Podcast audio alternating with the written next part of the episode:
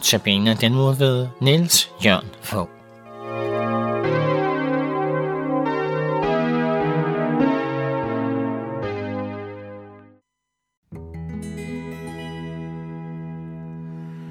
Ikke alle dage er lige, alle ej på glæde er rige. Ikke hver for sjælen samme ro, men hver en dag jeg kan på Jesus tro.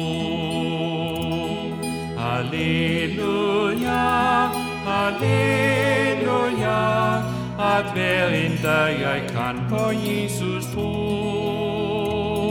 Halleluja, halleluja, at hver en dag jeg kan på Jesus tro. Ikke alle dage er lette, nogle vil på prøve mig sætte. Ikke hver en dag er mit hjerte fyldt af fred, men hver en dag Guds nåde varer ved. Halleluja, halleluja, at hver en dag jeg kan på Jesus tro. Halleluja, halleluja, at hver en dag jeg kan på Jesus tro.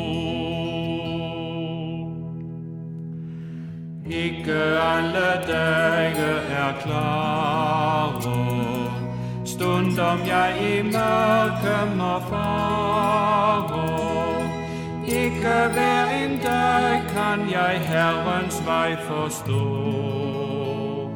men hver en dag jeg kan til Jesus gå. Halleluja, halleluja, at hver en dag jeg kan på Jesus tro. Halleluja, halleluja, hver en dag jeg kan på Jesus tro. Ingen dag jeg nåden er værdig, hver en dag jeg dog er retfærdig. Skulle så en dag synes særlig tung og slem, den fører mig dog nærmere mit hjem. Halleluja, halleluja, den fører mig dog nærmere mit hjem.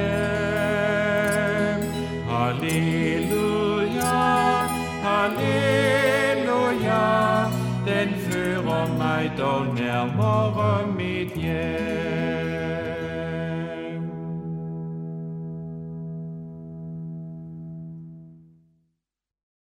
Velkommen til Notabene, som udsendelser produceres af Københavns Nærradio. Vi har lige hørt en sang om, at ikke alle dage er lige. Og øh, den sang er valgt, fordi vi igennem disse notabene-andagter igennem den her uge skal følge et menneske, som oplevede, at ikke alle dage er lige. Vi skal nemlig se på Ruts bog. Det er en lille bog i det gamle testamente, men jeg vil sige, at for mig er det blevet en lille bog med stor betydning. Jeg vil opfordre alle lyttere til at finde Bibelen frem og læse Ruts bog. Måske ikke lige nu, men øh, når jeg er færdig med andagten. Øh, uh, Ruts bog indledes med en historisk oplysning. En gang på dommernes tid. Og dommertiden begynder omkring år 1280 og slutter cirka år 1000. Og vi tæller den forkerte vej, fordi vi befinder os i tiden før Jesus blev født. Hvordan var dommertiden? Sammenfattende kan man sige, dommertiden var en af de mørkeste perioder i Israels historie.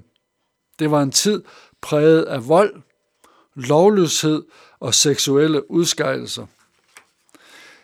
Det aller sidste vers i dommerbogen giver et malende indtryk af, hvordan tiden var. På den tid var der ingen konge i Israel. En hver gjorde, hvad han fandt for godt. Og så tænker jeg på vores egen tid. Selvom lyset her i februar får mere og mere magt, så kæmper vi stadig med corona. Men selv i mørke tider er der lyspunkter. Og Rutsbog er netop et sådan lyspunkt. Bogen er et vidnesbyrd om, at selv i mørke tider udvælger Gud nogle. Han får til at stråle som himmellys i verden, og også i vores lille verden. Det næste, vi får at vide i Ruts bog, det er, at der er hungersnød i landet. I Bibelen ses hungersnød ofte som Guds straf. Men i teksten her står der intet om, at hungersnød er udtryk for Guds straf. I hvert fald ikke den her hungersnød. Vi får blot at vide, der er hungersnød i landet. Og sådan er det jo ofte i vores liv. Det er langt fra altid Gud fortæller os, hvorfor vi skal igennem noget, der er svært. Der er rigtig mange, der har spurgt mig, hvorfor sender Gud corona lige nu? Og jeg svarer hver gang, jeg ved det ikke. Og vi får jo heller ikke at vide, hvorfor der blev hungersnød i landet. Det blev der bare. Efter hungersnøden, så bliver Elimelech introduceret, og hans navn betyder Gud er konge. Og vi finder ud af, at Elimelech er handlingens mand. Der står ikke noget om, at han søger Guds vejledning i den svære situation. Det bliver bare sådan konstateret, at han rejste fra Bethlehem til Moabs land for at bo der som fremmed. Jeg vil være færre over for Elimelik, men kan ikke frigøre mig fra den tanke, at han slet ikke har søgt Guds vejledning. Hans navn betyder som nævnt Gud er konge. Skulle han leve op til sit navn, var det naturligt, han spurgte, hvad Gud ville, han skulle gøre. Elik, Elimelik, minder i hvert fald mig om, at når jeg skal træffe beslutninger, så skal jeg ikke kun spørge mig selv eller min bankrådgiver til råds. Jeg skal altid huske at tage Gud med på råd. Men det gør Elimelik ikke. Han tager en beslutning og flytter over på den anden side af det døde hav. Han tager sin kone og to sønner med sig. Har han overvejet, at der sandsynligvis ikke er andre i Moab, der tror på Israels Gud? Har han tænkt på, at han fratager sin kone muligheden for at være med i et kristen fællesskab? Har han overvejet, at når hans sønner bliver voksne, så vil de giftes? Og hvor mange kvinder er der lige i Moab, der tror på Herren Israels Gud? Så med sit valg kan man næsten sige, at han kaster sine to sønner i armene på morbidiske kvinder, som dyrker guden Kemos. Vi kan også spørge om Elimelik tog Gud med på råd, da han navngav sine to sønner. De får nogle mærkelige navne. Maklon, det betyder syg, og Kilion, det betyder døende. Altså, det vil jo svare til, at du kaldte dine sønner for influenza og cancer. Men der var nok ikke nogen, der protesterede, da Elimelech meddelte søndernes navne, fordi, som sagt, det var på dommernes tid, hvor enhver gjorde, hvad han fandt for godt. Vi har vel frihed til at gøre, som vi vil. Måske er du vokset op med en voldelig eller fraværende far, der har fået dig til at sige, sådan en far vil jeg ikke være. Jeg vil ikke ligne min far. Og det er måske sådan, Gud vil have os til at tænke, når vi hører om Elimelech. Sådan vil jeg ikke leve mit liv. Jeg ønsker at leve med Gud som konge. Tag Gud med på råd, når jeg skal træffe svære beslutninger.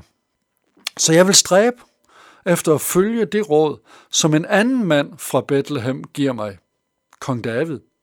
Salme 37,5 giver han dette gode råd. Overgiv din vej til Herren. Stol på ham, så griber han ind. Lad os i livets kriser ikke kun stole på vores fornuft og handlekraft. Lad os overgive vores vej til Herren. Lad os bede. Kære himmelske Far, tak for Bibelen. Tak for Ruts bog. Tak for alt det, vi kan lære. Nu vil vi bede om, at vi ikke må gøre som Elimelik, men at vi må gøre som kong David opfordrer os til, at overgive vores vej til dig, at følge dine råd og dine befalinger. Det beder vi om, at du vil hjælpe os til at gøre. Amen. Og så skal vi høre en sang, hvilken ven vi har i Jesus. Og den er sunget af sine Valsø, som døde for et par år siden, og nu er hjemme hos Herren, og hvor hun oplever, hvilken ven hun har i Jesus. Værsgo til sine Valsø.